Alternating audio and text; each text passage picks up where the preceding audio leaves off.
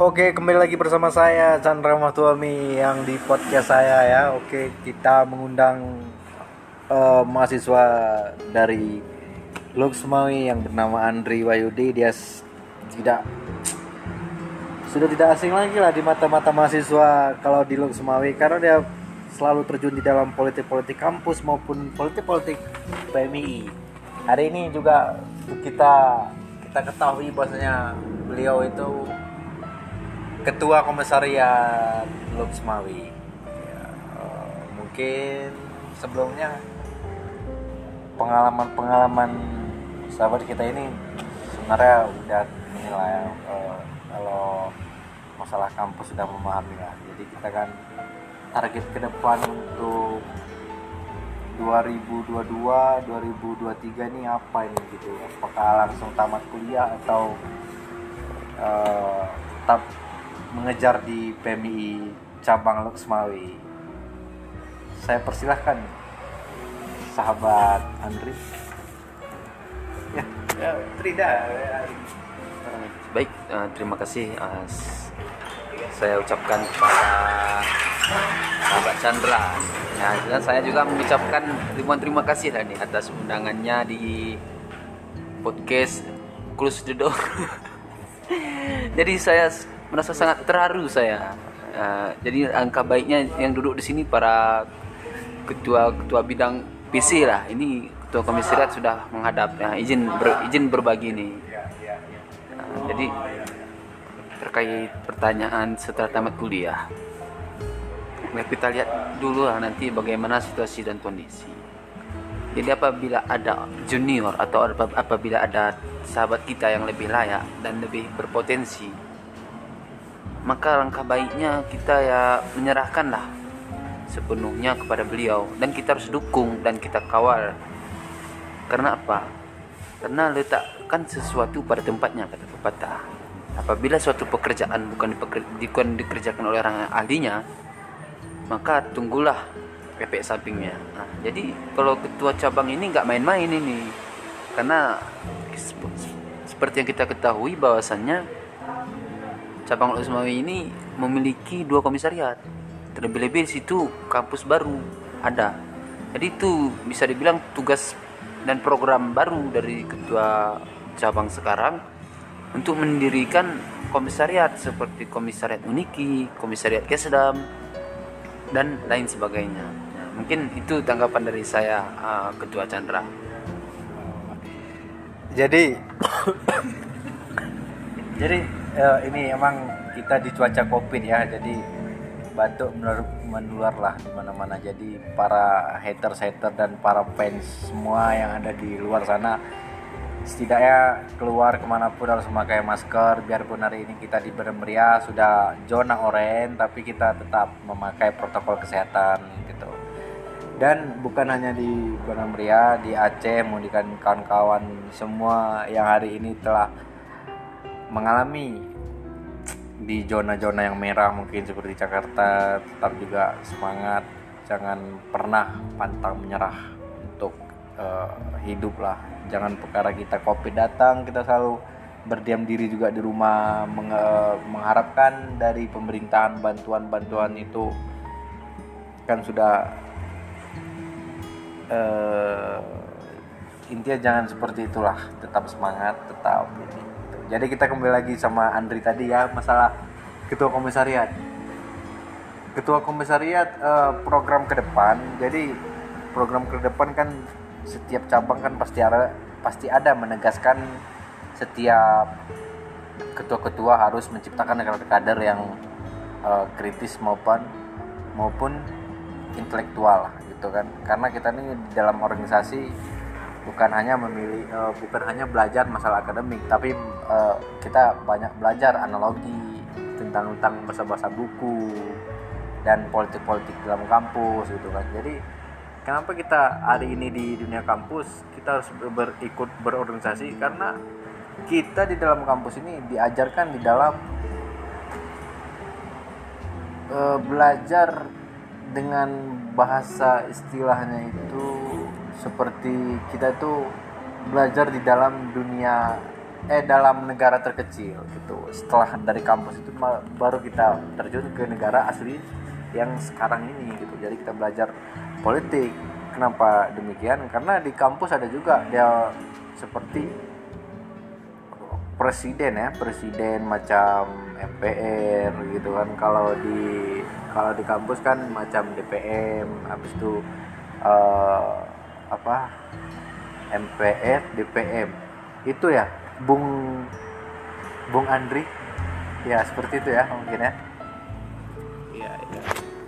Oh iya juga nih terkait eh, program dari komisariat sendiri bahwasanya kalau yang namanya visi misi itu tidak ada pengisi misi pengurus yang ada visi misi ketua. Tapi kalau program kita duduk sama rata bagaimana membahas dan mengkaji terkait eh, program-program apa kegiatan-kegiatan apa yang akan kita selenggarakan ke depan?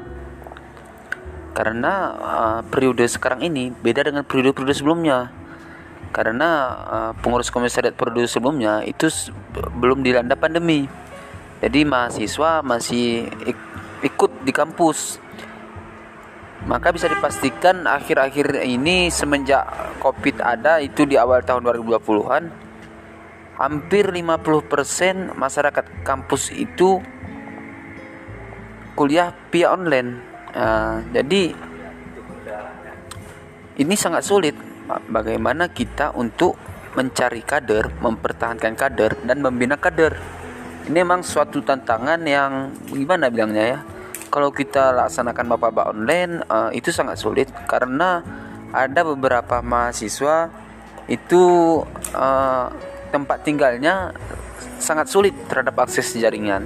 Nah, terlebih-lebih ini juga perlu diketahui oleh sahabat-sahabati sekalian bahwasannya Komisariat Perguruan Tinggi Keagamaan Islam Negeri dan dan Komisariat Perguruan Tinggi Umum itu memang kurikulum kaderisasi atau arah pergerakan dan pola pikir organisasi PM itu sangat jauh berbeda.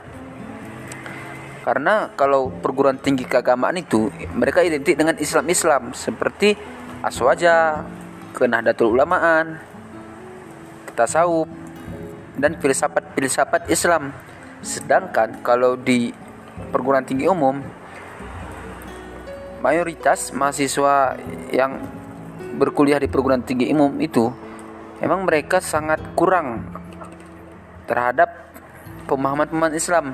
Mereka sangat memperdalami dan mempelajari, mendiskusikan tentang ideologi dunia, sistem pemerintahan di berbagai negara dunia, tentang sistem perekonomian dunia, politik dalam negeri dan politik luar negeri. Jadi kampus-kampus umum ini lebih identik dengan pembahasan-pembahasan yang ke arahnya ke knowledge, pengetahuan seperti bagaimana revolusi industri Perancis itu dimulai, bagaimana PKI itu bubar, terus apa peralihan masa pemerintahan dari Orde Lama ke Orde Baru, dari Orde Baru ke era reformasi.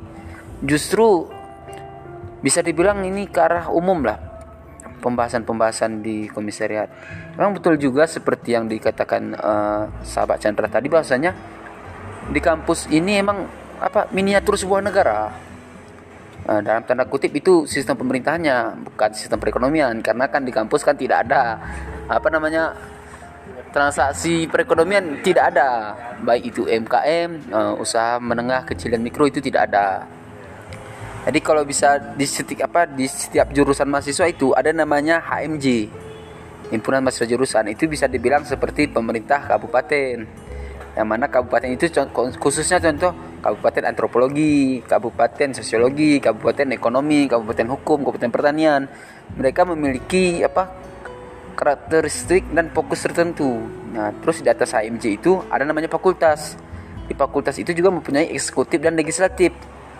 Yang mana eksekutifnya disebut BEM dan legislatifnya disebut DPM. Itu kalau di kampus umum. Sedangkan kalau di kampus perguruan tinggi ke keagamaan itu seberapa eksekutifnya dibilang Dema sedangkan untuk eh, legislatifnya itu disebut SEMA lalu lebih tinggi lagi di ranah universitas itu ada namanya eh, BEM universitas itu bisa dibilang uh, eksekutif universitas. Jadi di situ ada presiden, ada wakil presiden, dan ada beberapa jajaran kementerian. Bisa dibilang itu kabinet. Seperti Kementerian Dalam Negeri, Kementerian Olahraga, Kementerian uh, Luar Negeri.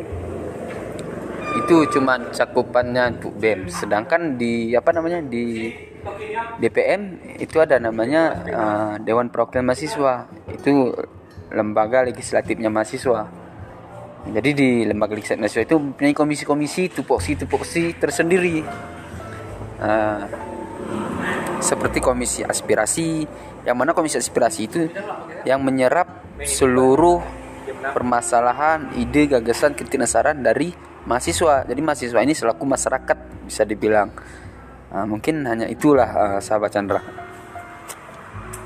Oke, jadi gini ya. Inilah sahabat-sahabat semua. Jadi kan kita udah tahu tahu semua kan apa cerita dari ketua komisariat. Jadi sebenarnya intinya kan ke depannya uh, untuk PEM ini harus pertama harus berkembang lah ya gitu. Karena tadi udah dijelaskan sama ketua komisariat Unimal bahasanya Unimal itu kebanyakan di dalam komisar itu menggodok program-program masalah-masalah contoh ke tentang tentang keindonesiaannya lah gitu tentang tentang Indonesiaan tapi kalau di UIN di di IAIN di komisariat IAIN-nya lebih memperdalam materi-materi masalah tentang tentang keagamaan gitu ya.